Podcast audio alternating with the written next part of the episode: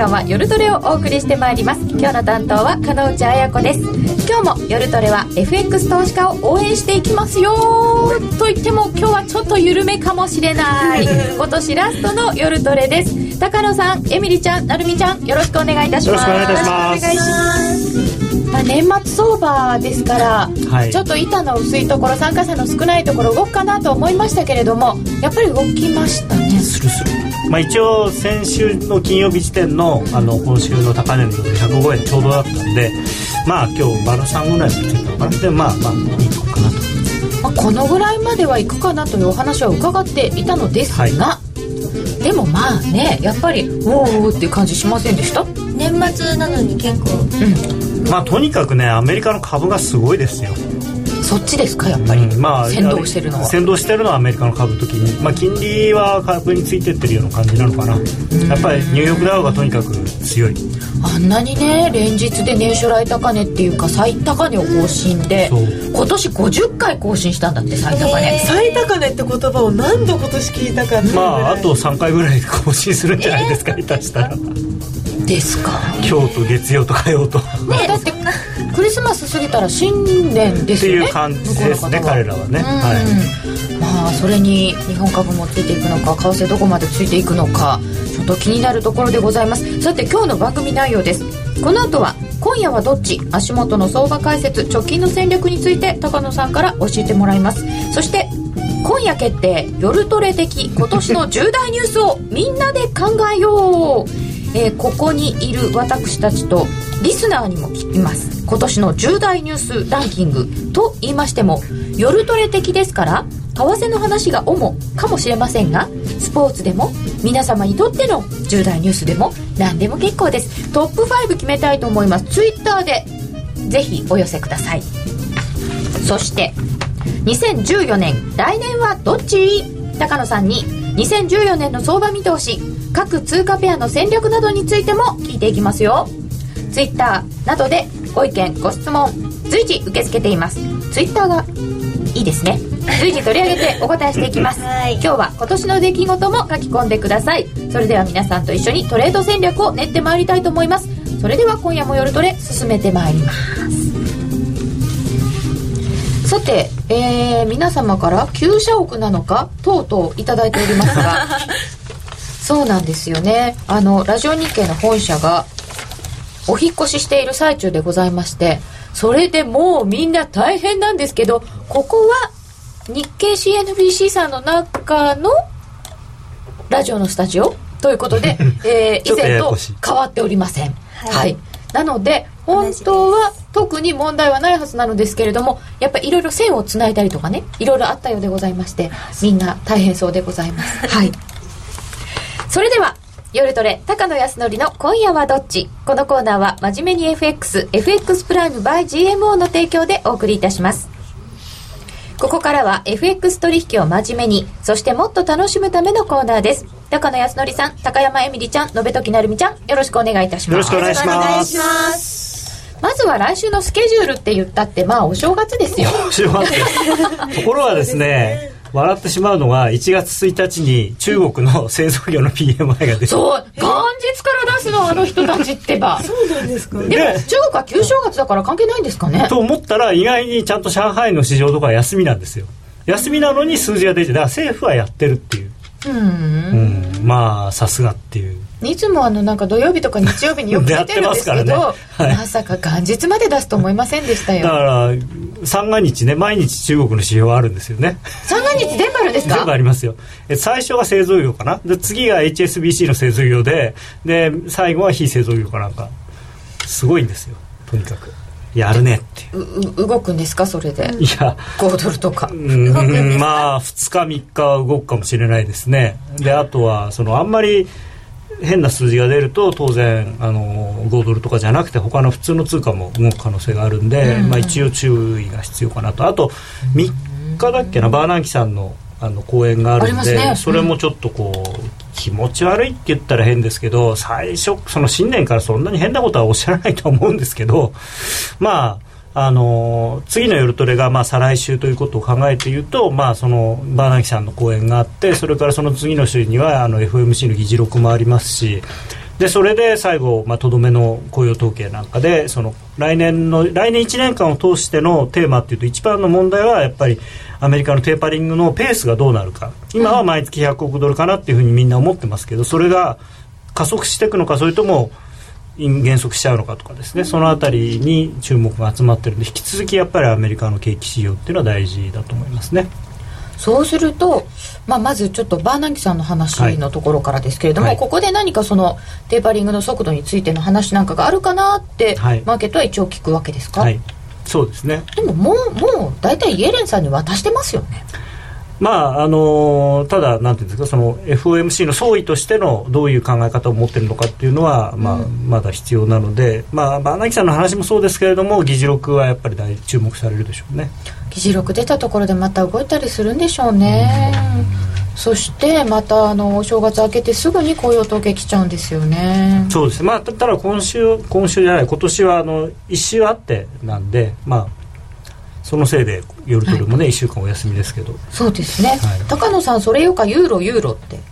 ユーロはねあのー、非常に大事なところに来てますね。大事なところに来てます、はい、まあ、もうちょっと上がるかもしれないですけど、まあ、1.4の手前ぐらいのところにそのずっといってるレジスタンスラインがありますし、はい、月足の雲の上限もあるので、うん、そこが非常に大事なんですね。これチャートを出そうかな。ユーロドルちゃんの今とても大事なところだというのは日足で見たら分かりやすいですか、えー、月足がいいと思います。月足、はい、長いところで月足が出てきましたまあ、これもあの多分夜トレファンの皆様にはおなじみのチャートだと思うんですけど まあこの線が抜けるかどうか。ただこの線抜けてもですね実は私はこの線がもっと重要かなと思ってるんですね。これが、えー、1.45ぐらいのところえっ、ー、と2009年の11月の高値と2011年の5月の高値を結んだ線。まあこれを抜けたらという話ですけどね。抜け長期下降トレンドラインですね、はい。でこれをもしこの7月えー、2008年の7月からのラインこれを上抜けると今度こういう三角持ち合いになるわけですね。であと面白いのが、えー、ユーロドル。ユーロドルが例のトレンドラインにこれ売っていいのか？えー、いや一回売るべきだと思います。ただ抜けたらやめる。あのとにかく為替って絶対っていうのはないので、うん、あのチャートでポイントが来たらとりあえずポジションを作ってみる。でダメだったらやめるっていうことの繰り返しなんですね。一旦売ってみるってことですね、はい、であのこれが抜けた場合にこの次のこの、えー、1.51と1.49の、えー、線があるんですけれどもこれとこの全体のこの下げのあの61.8%の戻しが1.44の半ばなんですね。ですから、うん、まあこの辺りのどこで、まあ、次引っかかるのかなと結構この辺りも大事と。1.4来たら超えちゃうんじゃない？1.45って。あ皆さん結構この辺注目のラインみたいですね。まあ確かにねユーロ円なんかも嫌な感じなんですよ。嫌な感じっていうか。そそれ高野さん的に嫌な感じですか？いや月足は綺麗だな。そう。月足は綺麗です。あのまあなんていうんですかその投機筋とかそういうのの動きがそんなに影響が大きくないんですよね長いチャートっていうのは、はい短いチャートは本当にその投機筋の動きであるとかあのニュースでポンと動いちゃうことが多いんですけれども、うん、月足のチャートなんていうのはそんなことぐらいではびくともしないので、うん、このユーロ円がねもうほとんどみんな抜けちゃってるんですよね。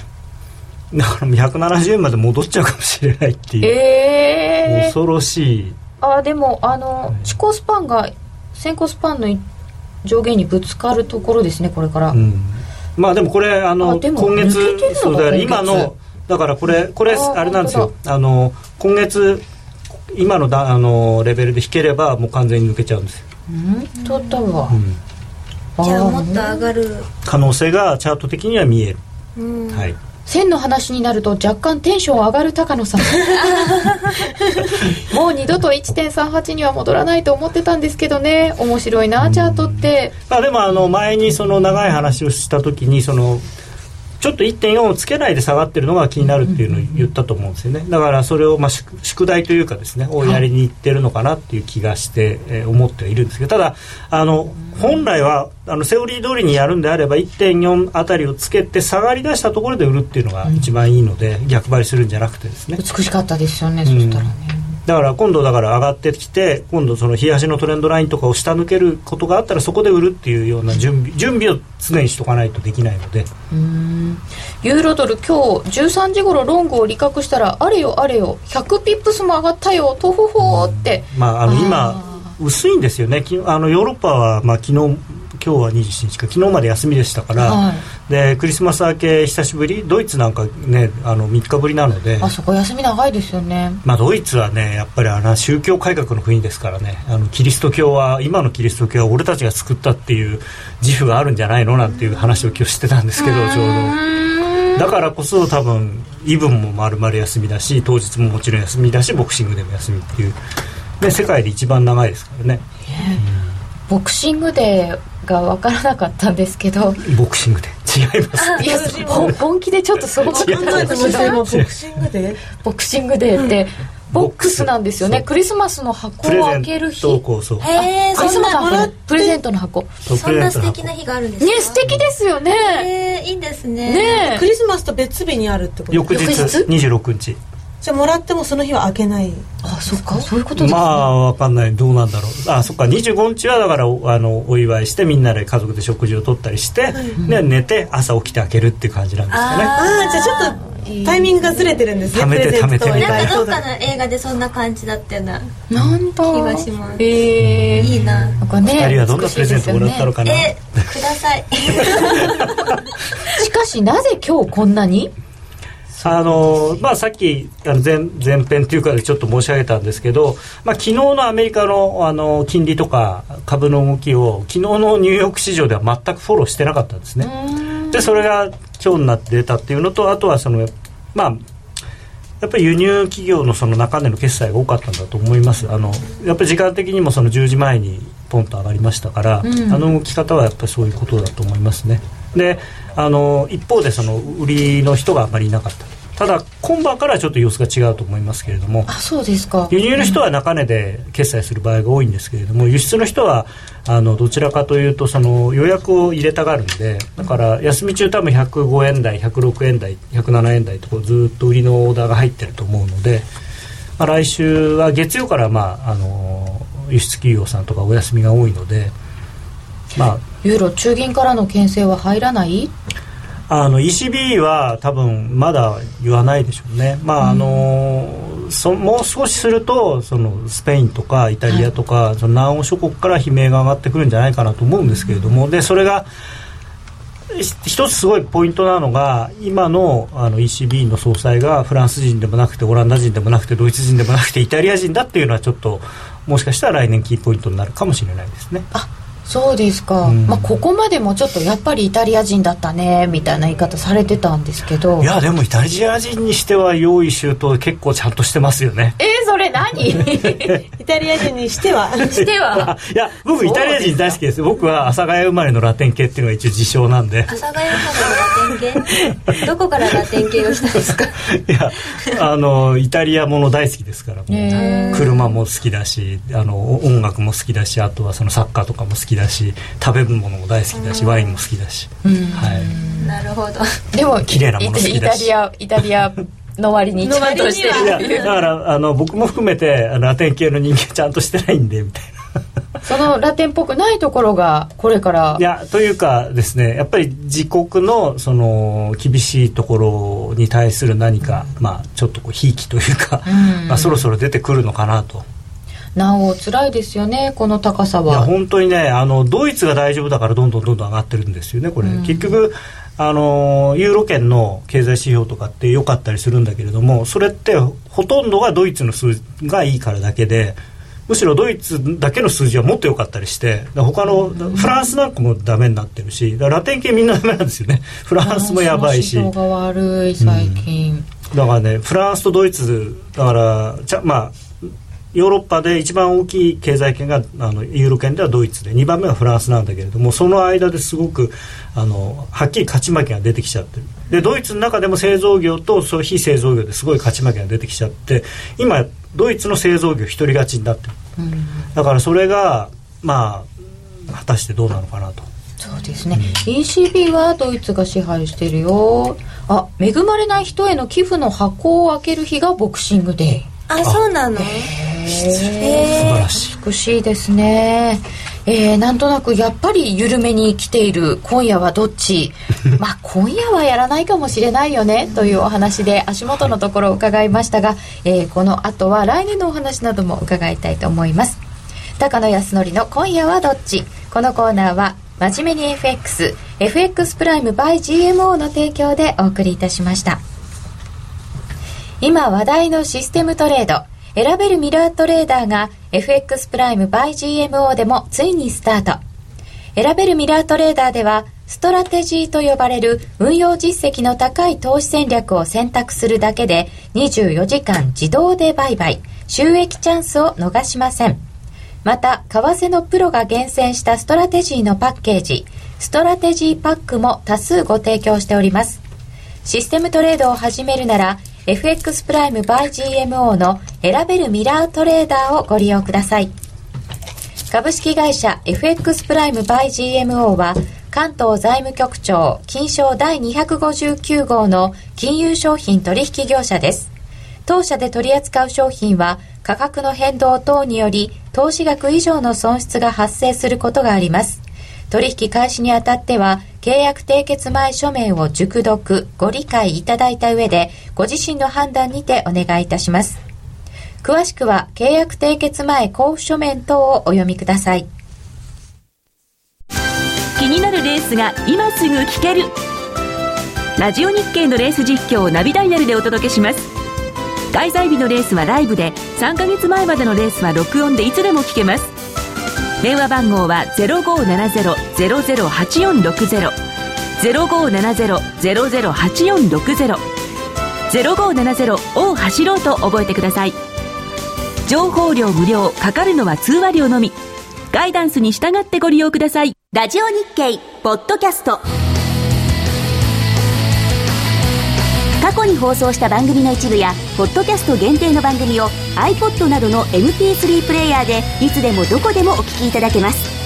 詳しくはラジオ日経ホームページの右上にあるポッドキャストのアイコンからアクセス。ラジオ日経。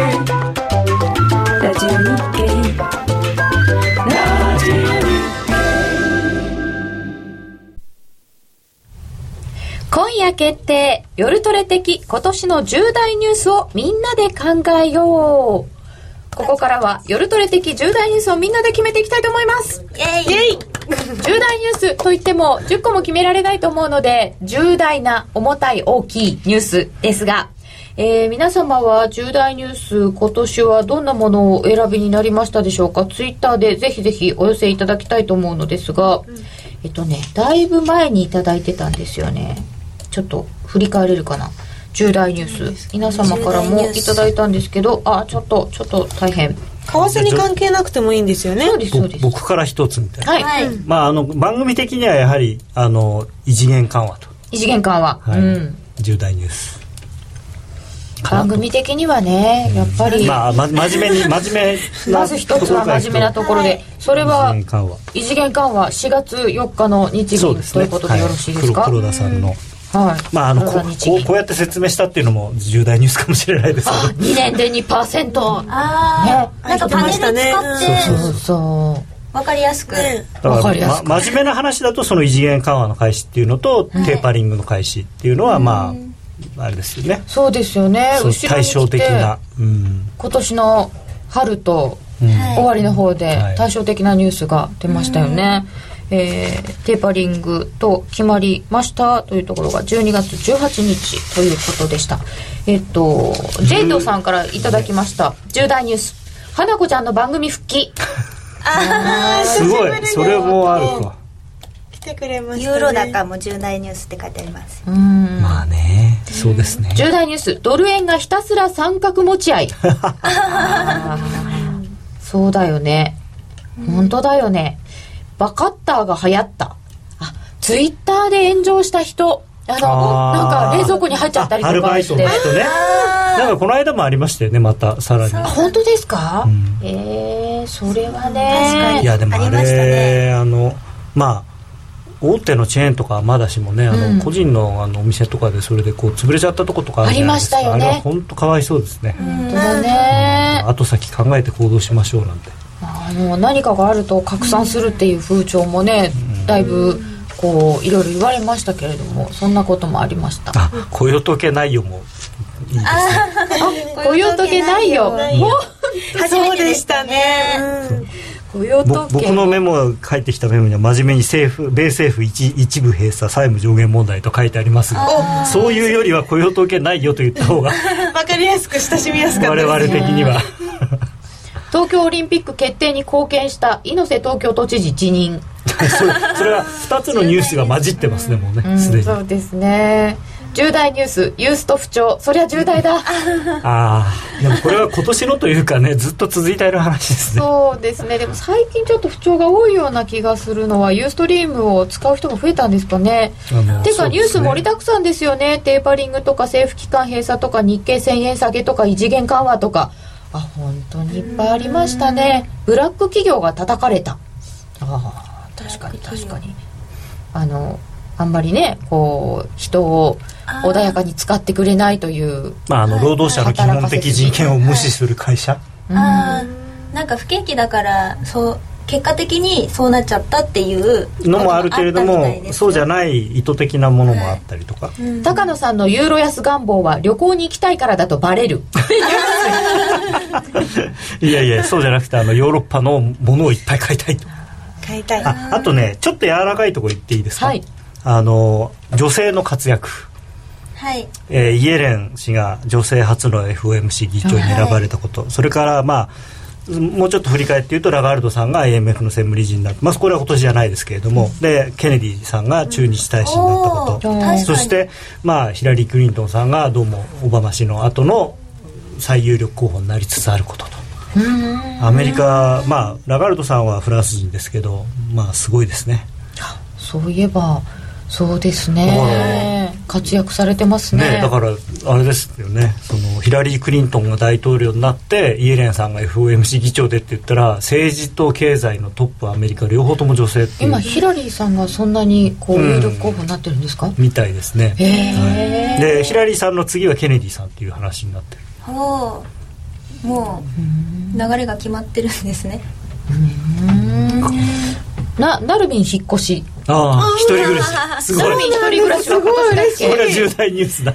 えでもあの正確に言うと昨年の去年末12月27日に引っ越したんですよ。微妙に今年の年にならない。あそうでもじゃあちょうど1年。1周年今日。あ今日ちょうど1周年です私。おめでとう。なんとか自立できました こんばんは。今日は忘年会？皆さん疲れてるでしょうから今日は雑談でいいです。優しいですね。ありがとうございます。トシさんのちょっと悲しい重大ニュース。何です何か？この爆上げで儲かっていないという。あ まあでもね。ままだまだまだいけますよ。これからね。頑張りましょう。上がって儲かるっていうばっかりじゃね。そういう、そうですね。バナメイエビが脚光を浴びた あ 食品偽装ね。あ私前よからなんかこう書いてあるものと違うんじゃないかなっていうこう若干の疑いはありましたけど。なんでなんでなんで、エビエビこのかエビ顔違うとか思って。いや、なんかえ、なんかこれロブスターじゃないのかなみたいな。なんかか、日本製と外国製ってなんとなくわかりません？こう、がっつりしてる感じの。外国製はがっつりしてる感じがしません？外国製ってエビエビ？あ、違います。日本の方が繊細そうってことですか？あそうそうそうそうなんか、慣れ親しんでる感じがしないなっていうのは。いやでもねまああれはもちろんあのいいことではないんですけど食品偽装っていうのはただ、あれはなんていうのかな。やっぱり我々の方にも多少責任があったのかなっていう。その何でもかんでもそういうブランドものを喜んでブランドものだからいい。だからね美味しいバネメイビもあるのにその芝エビって書いてあるから買うみたいなね、うんうん。それはちょっとまあいかがなものかな。あ、じゃあそれつながりで TPP とかも？TPP ねああそう TPP 確かにね、そうですね。それはそうだ。TPP 交渉参加表明が3月でしたね、うん。あ都知事も女性ってでも女性の可能性かなり高いですよね。あそうなんですか？そうですね。候補者女性がいっぱい出てますけどちょっとどうなんですかねあれはね。彼女さんどうですか？ありがとうございます。いやだってあの選選挙運動はだって自分でぜもう喋りまくれますよ。それどうなんですかね？なんかあのウグイス嬢っぽくなっちゃってなんか選挙に出てる人だと思えないんじゃないですかね？あれウグイスはやったことあるんですか？ないんですよ。あないんですか？ちょっとやってみたいですね。でも声枯れるって言いますね。期間が終わる頃にはね。一日中だから。うん。ラジオ日経移転。本当重大ニュースです僕まだ見てないんですよっていうか。本当ですか、ね行かないと今度。エビの顔がわかる女。エミリーの第6巻 いやいや顔顔じゃないけど食べてわかる、ねいやうんバナナエビに罪はないってバナメイエビだと思う。バナナエビじゃないですよ。わざとですね。でええもすごいですよね。あれだってミシュランも気がつかなかったんですから。それそれちょっとどうでしょうかだからね日本の調理技術はすごいんですよ。そういう 問題なんだろうかいきなり今伊勢海老がすごく売れてるって。そうそうそう。でだから高いんでしょ？だから今今まではだからレッド他のロブスターだったってね。でも他のもので代用してたのをいや本物志向じゃなくて伊勢海老って書いちゃってるから伊勢海老にしなきゃいけないって言って急いではいはい焦って。わざわざとじゃない。業者さんあがの今までは偽装表示だった伊勢海老を本物にするためにそうそうなんです。需要がそんだけ増えた。どんだけ偽物使ってたんですかっていうことですね。まあでもねなんかさあんまりギチギチにするのも夢がなくて面白くないなと思うんですよね。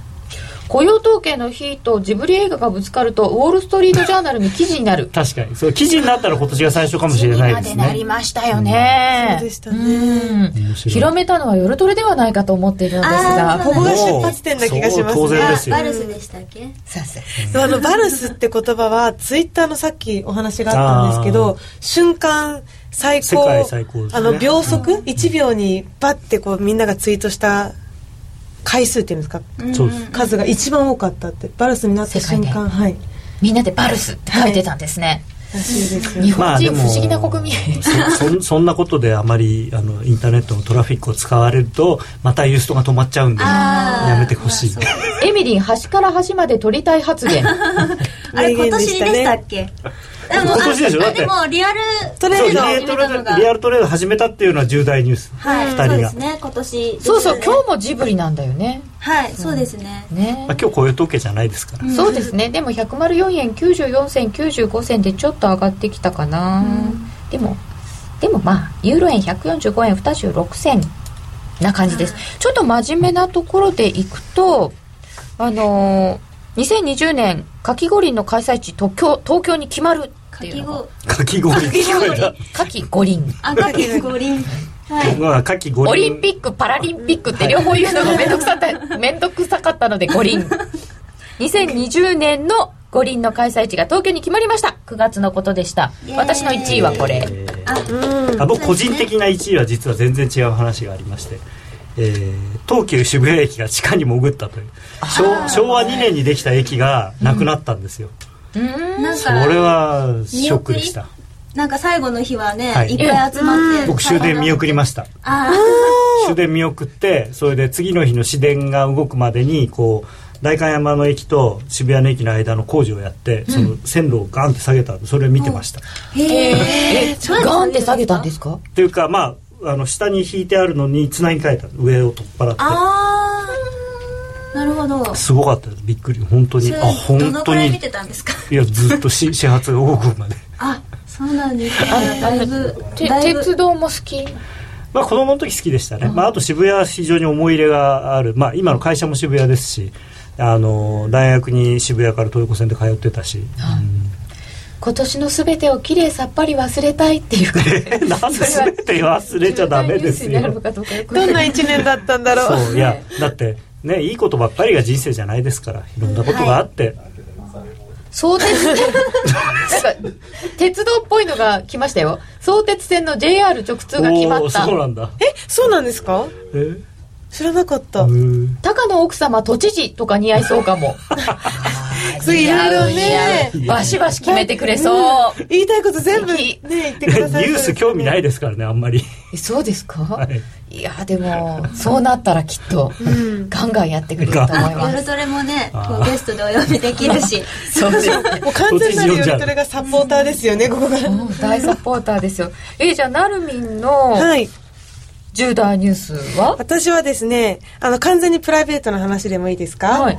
私あのハーレーにお仕事で乗ってるんですけど、初めて 1600cc まで乗りました。おーすごい。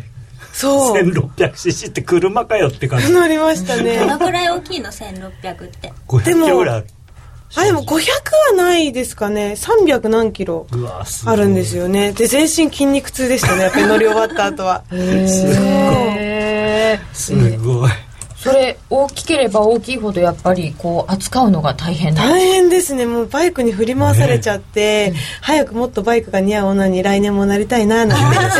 多分ね物理的な限界っていうのがあると思うかであらの正直足届かないんですよ、ハーレい。それとあと体重とかもあるからおそうーそう。そうなんだ。完全プライベートですけどエミリちゃんは何かあります私かはそうですね。あのまあいろいろあるんですけどなんだろうな。あの いろいろ言って。いやいや。えっとミャンマーが注目されたのが今年だったんで、ミャンマー直通のあの飛行機とかも再開しましたしうんなんかプチフィーバーみたいなのなってて。ちょっとその波に乗らないと。あ、そうですね。乗れるように頑張ります、あそうだよね。ミャンマーアイドルとして。そうだよね。せっかくだからあのミャンマーのはい。ミャンマー風のお正月のお料理をあーそれ聞きます？聞いちゃっても今聞いてもいい？なんかおせちを食べないって聞いたんですけど。そうですね。さっきあの番組が始まる前にこうおせちを食べるのってなるみんに聞いたんですよ、なるみんこうねあの外国っぽい顔してるじゃないですか。だからどういう生活してるのかなと思って。あの典型的な私日本人みたいな 食生活なんですけど。うんそうなんですね。うん。いやなんかおせちうちはうちのお正月はおせち食べないんですよ。おせちおせちの代わりに、うん。ミャンマーのあのそうめんヌードルみたいななんていうんですかね。あの そうめんヌードルラーメンの麺がそうめんってことですか？あったかいうん。そうめん、そうそうそう。めん。麺の麺ってはそうめいうんのは小麦粉？米えっと粉米粉が多いんであじゃあすけどフォーみたいな感じ。うーん米粉が多いんですけどこっちで作るのは普通にあのイボの糸みたいな。えでも今の糸ね。そうそうめん。そうそれそうめんで代用美味しいですよね。そうなんですよ。いいそうめんじゃないですか。ん今年も張り切って作るみたいであの向こうはなんか大きな鍋を使って大家族じゃないですか。作り置きっていうかなんていうんですか、はいはい。たくさん作るんですよ1回に。であそういう文化があって食べに行くよあれ？食べたい。それであのもうなんか年越しそばじゃないんですけど年越えてもずっと食べてますね。それずっと同じもの食べる。それあのちょっと飽きる。か味はどんな？味はあのお魚のベースのスープでちょっととろっと魚介系なんだ。はい、あのひよこ豆の天ぷらを上にのすトッピングしたり。食べてみたい。ひよこ豆の天ぷら？天ぷらサクサクしてて美味しいんですけどあとは、えっと、卵とあと香菜えっとあパクチーはいはいパクチー。ねあパクチーみんなで食べに行こう食べて。あのなぜミャンマーと聞かれている方がいらっしゃる？そっかそっか。あそっかそっか。あ。えっとお母様がはいミャンマミーの方。です。はい。うーん。そして ミャンマーに学校を建てるのがそう。FX をやってる目的。あそうですね。端から端まで取るのが目的じゃない。そうですね。端から端まで取って その利益をミャンママーーで学校を作りたいなと思ったんですけど。エミエミリンいやでもでも私が作る前にもう皆さんやってらっしゃるので。いやいやそれでも。そしたらなんかあの次はなんか学校の次はなんだ？大学？大学。図書館？まあなんか建てるよ。あそうなんですね、はい。頑張って。はい。お正月はそんな感じで。いやいやいやいやひよこの天ぷらじゃなくてひよこ豆の天ぷら怖すぎる。怖すぎる怖いよそんなことをそれね伺いましたよ今度ねご馳走しに行きましょうみんなで。食べたいですね、とところであのー私もうちょっとこの重大ニュース聞いてみたい人とかいるんですけど、えー個人投資家さんとかどんな感じかなとかも聞いてみたいんですけどあのーエミリちゃんなるみちゃんはい。としては、まあ、トップ5を決めるっていうことでは今までの中ではどれがトップ5に入りそうなニュースですかすごいいっぱいあげたえけど私的にでいいんですか、うんうん。いやなんかあの今まで夜トレにお世話になってずっとバーナンキさんだったんですよね、はいはいはいはい。バーナンキさんがでなんか変わると。こうなんか私にとっては仙人みたいな感じのああの顔のおひげがね。はい方が辞めてイエレンさんに。女性になるなるっていうのがね大きい。大きな変化だったなとるほど思いました、ねあそれもいいですね、はい。えーでは私があの実はちょっと聞いてみたい方がはい。いらっしゃいまして、はい。あの実はお電話がつながっておりますのでちょおっと呼んでみたいと思います、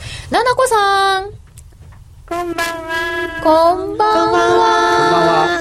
夜トレ的にはとってもお久しぶりでございますそうですね。ねお久しぶりです。あの、ご指名ありがとうございます。え ご指名でございますもうぜひななこさんに聞いてみたかったんです 音大丈夫ですか？はい、大丈夫です。大丈夫ですか？あの七子さん的には個人投資家的には今年はどうでしたか？あ、今年は良かったですね。全般的に言うとまあ良かった良かったですね、全体的に。うんそれはあの、はい。利益を得やすかった？そうですね、あの、トレンドが出たんで、まあ、ドル円とかも、OG ドルとかもそうなんですけど、あの、わかりやすかったかな。あトレンドが出て分かりやすかった。ちょっとなんか、あ、聞こえますか？調子が悪いです。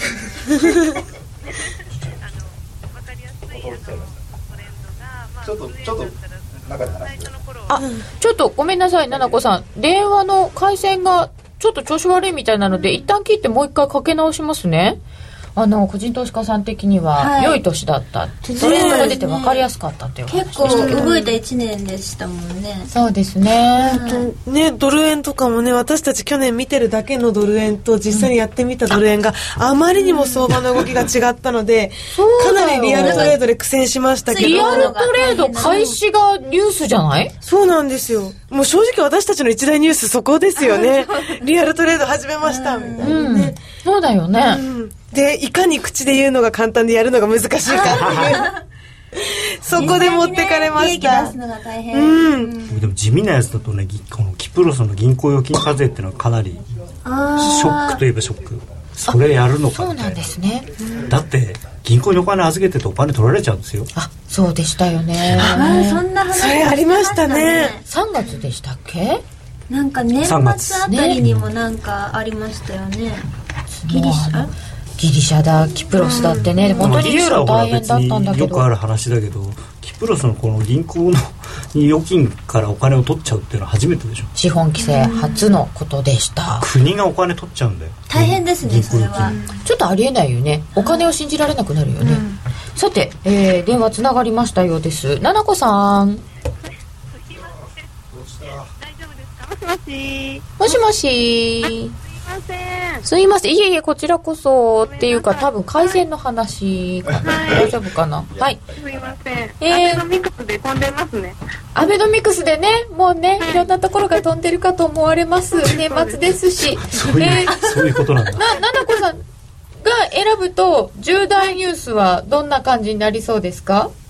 そうですね。やっぱりあの、今、あの、高野さんが言われてた、すごい音になかな 黒田バズーカ、バズーカですね。4 4月の。黒田バズーカはい。これがやっぱり一番に来ると一番印象的でしたね。うーんこれは本当になんか今までとガツッと変わったっていう印象はありましたよねそうですね。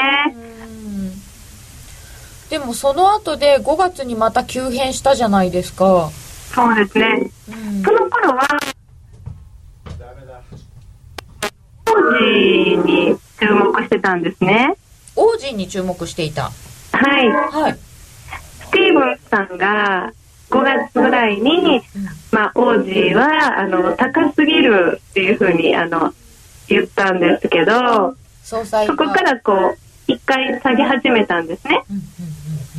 で、まあ、あのー夏になったらもう一度ちょっとこう戻したりとかしたんですけど、まあ、その後にまた急落というか、まあ、下げる下げるという感じで、スティーブンスさんがずっと言いましたよね。うんまた言ってましたもんね。はい。結構、オージードルが今年の一番稼ぎ頭だったかもしれないです。あーすごいですね。すね。稼ぎ頭。あーはい。憧れちゃいますね。素晴らしい。オージードルだったんですね。そうなんです。あでも奈々子さんにとってはじゃあ良い年であって周りの方も結構良い年を過ごされたんですかね？あの、今年は、あの、専業トレーダーさんがすごく増えたんですね。うんうんうん FX の方もそうなんですけど、はい。あの、株の方ですごく成功した方とかもいらっしゃって、皆さん投資をされてる方は、はい。あの、すごく皆さん、笑顔ホクホクでした。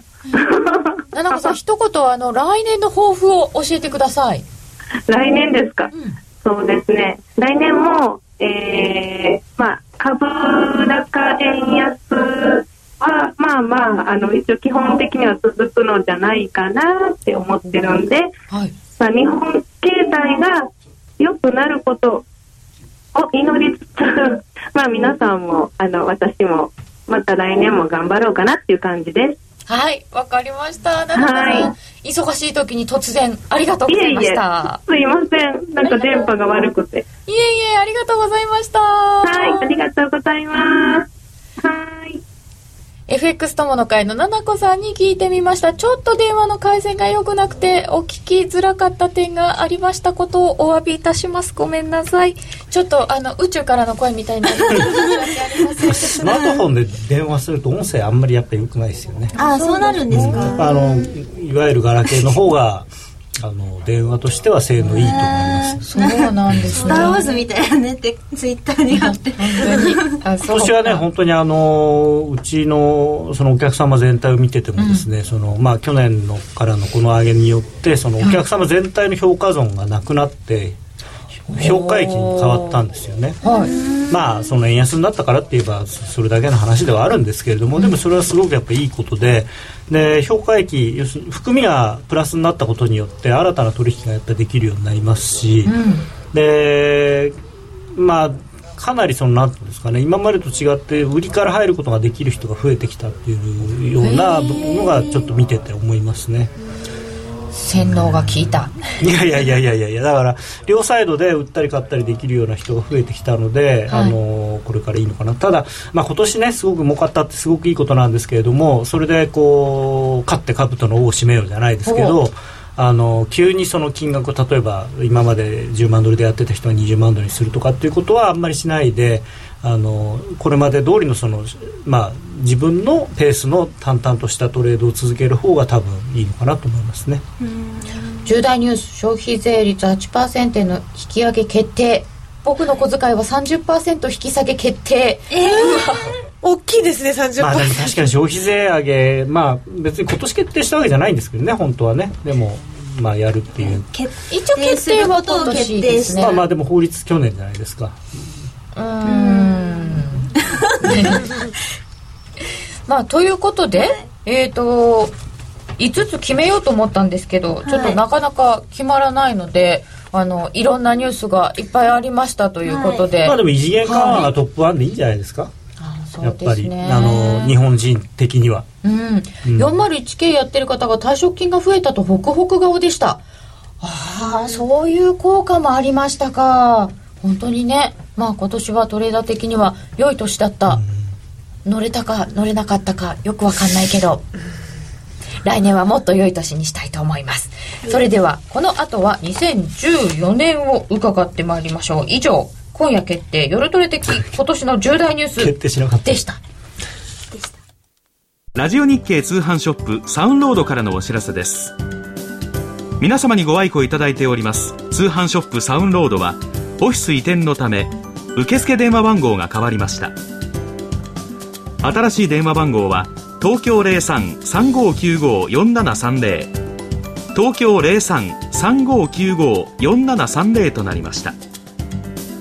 今後ともラジオ日経通販ショップサウンロードをよろしくお願いいたします。CD 金井さやかの90日で仕上げる TOEIC テスト。ステップバイステップコーチング好評発売中。500分にも及ぶ音声ファイルとボリュームたっぷりの PDF ファイルを1枚に収納。しっかり確実にテストに向けた指導を受けることができます。お値段は5250円。送料500円。お申し込みお問い合わせは03-3595-4730ラジオ日経通販ショップサウンロードまで。なんかまだ今年の重大ニュースで盛り上がってるんですけどツイッターもいただきまして、やっぱ一番のニュースは楽天優勝だよな、いやそれを言うんだったらやっぱりね田中君の24勝0敗1セーブさらにですね。大リーグ挑戦と。はい。ついに出ましたねニュースがね。ね。えまあ後でまたやりましょう、では2014年来年はどっち？高野さんに聞いてみよう。来年の相場はどうなる為替を動かす要因。どこに注目したらいいんでしょうか。各通貨ペアはどんな見通しでしょうか。まあ普通に考えるとまずその常識的なところから言うとですねやはり来年そのアメリカのテーパリングがどういうペースで行われるのかっていうこと、まあ、あとそのそれが粛々とですね、はい。えー行われ続けるのかどうかというところですよね。それで、まあ、あとはに日銀の追加緩和っていうのが一体いつあるのかと、まあ、そのあたりで、あのーこれちょっと気持ち悪いのが、はい。あのーそういうことを考えると100人の人が考えて100人とも円安っていう結論が出るわけですよ。あのアメリカは引き締め日本はあ緩和。だから明らかにその方向が逆なんですよね。あの金融政策の。そうするとまあどう考えても円安ドル高継続ということになるんですけど、みんながそう思ってるのはちょっとあのディーラー的には気持ち悪いっちゃ気持ち悪いですね。そうですね。うん。みんなが楽観的になった時は怖いですね、まあ、だからあのさっき冒頭でもちょっと申し上げましたようにこれはおそらくバブルなんだろうという前提に立つとバブルの間はみんなが思っててもそっち行くんですよ。なので、あのーまあ、しばらくはついてっていい。ただそのちょっとでも反転の兆しが見えたり例えばテクニカル的にそのまあサポートライン割り込んできたりした時にあのいやでもやっぱり最後はアメリカの金利が上がるからドルが上がるんだって言っていつまでもポジションを引きずらない、あのチャートポイントでこう切れちゃいけないとこが切れたらこれは相場がおかしいとか言ってないでとにかく一回やめる。これが一番来年大事だと思いますね。こうなるはずだこうであるべきだっていう,、うん。こう教科書的な流れとかで引きずらないってことですね、はい。もうあくまでもチャートを冷静に見て、自分のポジションっていうのを自分の子供として見るんではなくて第三者的に隣自分の子供。そういやそうなるんですよ。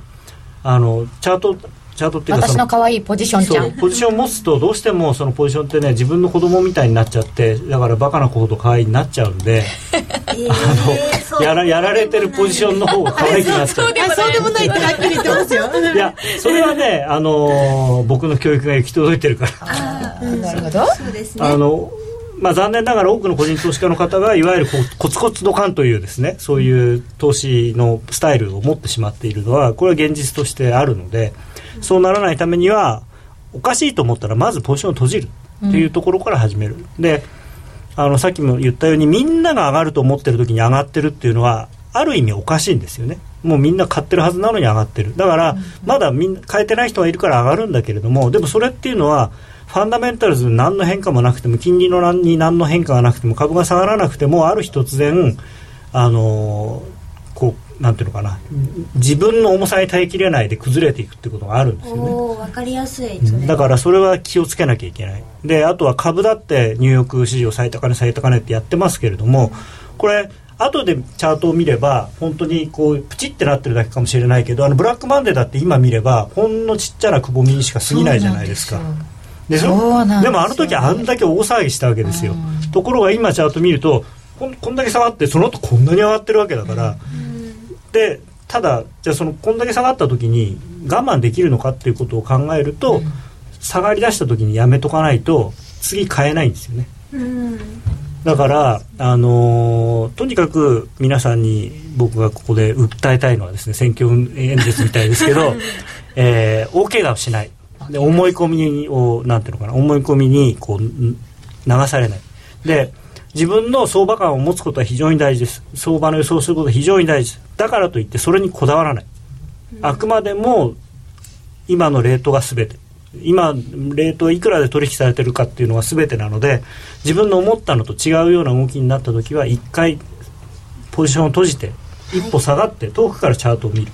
はい1990年代の80円割れから145円までの戻しの時もやっぱりみんなロング目線だったんですか？そうですね。はい。90年代ってい。うか140円台上がった時に、ほぼ全員の人が今年は160円って思ってました、そうだ。だからねそこがねあの怖いんですよ。あの、上がってくる途中上がって儲かるんです。儲かってるからみんな自信満々になるんです。それでもう何にも変わらないんですよ。だからもっといくだろう。みんな思う。だからちょうど今みたいな感じですよね。まあただ今がまだその高値をつけるその何日前なのかわからないです。もしかしたら明日高値つけるのかもしれないし半年後かもしれないし2年後かもしれないし。それは分からないんですよね。だから事前には分からない、うん。でそれはいつ分かるかっていうと下がってくれば下がってきて結果的にそうなるだけなのでで下がってくる途中では分からない。例えば110円まで行った後に90円まで下がって戻しが100円まででもう一回止まってその後85円まで下がった時にあああの110円が高値だったんだって分かる、振り返ってみて、うん。だその下げ始めたのおかしいなっていうのはなんか分かるものなんですか？それはだからチャートで見るしかないですね。チャートですか、うん。なんかきっかけがあるとは限らない。とは限らない。で後になってみればこれを書いて理由理由ですよっていうの分かるんですよ。後だったらね。でもその時はそそんなに重大なことだと思わないんですよ。そういうみんながその熱狂してる時なので。あなるほどね。後から見たらこんなニュース出てたのになんで俺買ってたんだろうって。でみんな思えるようなニュースが出てもその時はいやいやいやこれは絶好のおしめでしょと、何言ってんだ高野はっておしめ買いにだからおしおしめせっかくのいいこういうチャンスなのになんでここで買わないんだってみんな思っちゃうんですよね。うん、あの同じニュースでも気分がいい時はあんまり悪いふうに取らなかったり見ないようにしちゃったりとかしますもんね、まあ、見てるのに気がつかないんですよね。うん、あそうですね。脳みそがこう覚醒してるから、あれ違うかあ損踊ってるから。んとしとけばいいっていう。そうそうそう。簡単に言うとそういう話。それであとはそのこういうこれこれこういう理屈でドルは上がるはずだって信じ込まないでドルが上がってるからドルを買う。下がりだしたら買うのはやめる。そういうすごいシンプルな考え方。そうすると円高に方向に行くということがあるということですか？あるかもしれない。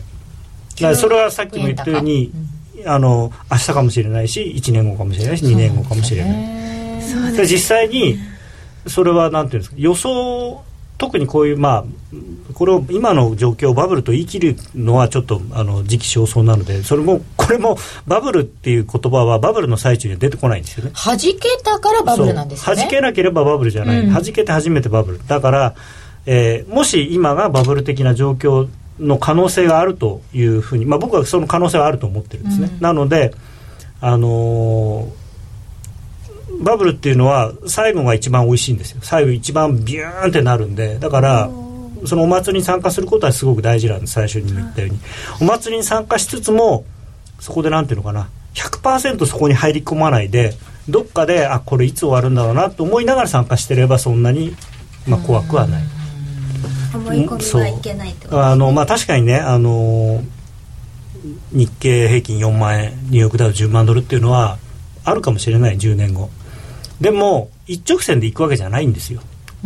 でそれだけは確かだ。とでですからあのいやいいですよ。キャッシュで例えば株買っててもうたと、まあ、トヨタとかねそういう超一流の会社でこれ絶対潰れないから大丈夫って持ってればまあいいのかもしれないまあそうは言ってもね東京電力とか JAL の例もあるんでどうなるかわからないですけれども全然2014年来年はどっちにはならないんですけど。いやだから来年基本はあの上だと思います。円安だと思います。基本は。というかまあドル高？ドル高、はい。来年一番面白そうな通貨ペアはどれですか？ちょっと話がずれるんですがポンド？ポンド。それは面白いっていう意味ではポンドが面白い。どの辺が？あの全般的にドル高なんですけど実はそのドルを凌駕してあのポンドは強いのかなっていう今年以上に。そうですね。チャート的には今ちょうど抜けてきたところなんで、ポンド円とかポンドドルとか。あの大英帝国の復活という感じなのかなと、まあ、大英帝国の復活とかでも聞いたな。本当かよっていう気はするんですけどポンド円でいいですか？ポンドドル。両方ですね。両方。例えばポンドドル。あ消しちゃった。例えばポンドドル。例えばポンドドル。例えばあ見えない線がこれ映りますか？よいしょ。映ってますが線がちょっと細い。ポンドドル月足。あらあ抜けてきたんだ。まあこれはあのもちろんまだ月末確定しないと分かんないですけどまあおそらくあと3日しかないんですからこれを割り込んで引けることは多分ないでしょうし、ポンド円も似たようなことで、えー、ポンド円まあポンド円はもう全然抜けちゃっててしかもこの、えー、フィボナッチちょっとこれあの数字適当ですけどああ何かフィボナッチでいうと？もうあのどれぐらい？38には抜けてるのでまあ、180円はもう射程圏内、まあ、当然。でその上200円というのがちょっと見えてきてる感じなんですよね。でポンドドルが上に抜ける抜けてますから走るとすると結構ポンド円も、えー、かなりいくのかなとまあ、ただ全体的には僕ドル高だと思ってるので、はい、えー、ポンドが上がるからといってユーロが上がるというふうには言いたくないです。ポンドとユーロはまた別物。別です。っていうのはやっぱり景況感があの相対的に見てかなりポンドはいいんですね。ちょっとなんかバブルって言われるぐらいにですよね。そうそうそう。でも、人がバブルって言ってる間本当のバブルじゃないんですよ。さっきの話だ。あのみんながこれはバブルじゃないんだ。だあの、うん昔の日本だってねもう要するに新しい時代が始まったんだっていうふうに言い出すと危ないんですけど。今度こそ違うって言うとね、うん、であとあの、まあ、アメリカのテーパリングが一番話題にはなってますけれどもその前にこの番組でも言ったようにポンドはその住宅ローンに対するその規制を厳しくしたりしてあれも引き締めですよね。事実上の引き締めが始まってるので、うん、ポンドはですねあとねこれ皮肉な話なんですけどポンドはポンド安になった時にあんまり景気が良くならなかったんですイギリスは、うんうん、輸出も伸びなかったし。だからポンド安をそれほど望む理由がない。ポンド高でも別にいい。経済構造がそうなんですね。まあもう完全に成熟しちゃってるんで、うん、あのそんなにちょっとポンド安になったからって輸出が伸びるとかそういうことではないんですよね。だからこのイギリスのこれからの動きっていうのは、うん、ものすごく日本にとってもしかしたら参考になるのかもしれない。なるほどね、うん、日本も今残念ながらこれだけ円安になってもまあ特定のあのいくつかのあの輸出企業はすごく儲かってますけれども輸出の例えば数量ベースで見るとそんなに伸びてないですし大英帝国の逆襲ちょっと日本もいろいろな意味で見ていくことになるかもしれません、うん、えー、また各通貨ペアのお話などは年始にも伺ってまいりたいと思いますえー、さて、来年の放送は10日からになります。3日はお休みです。この日は雇用統計もありますが、日経 CNBC の FX 丸分かりナイトとユーストコラボ。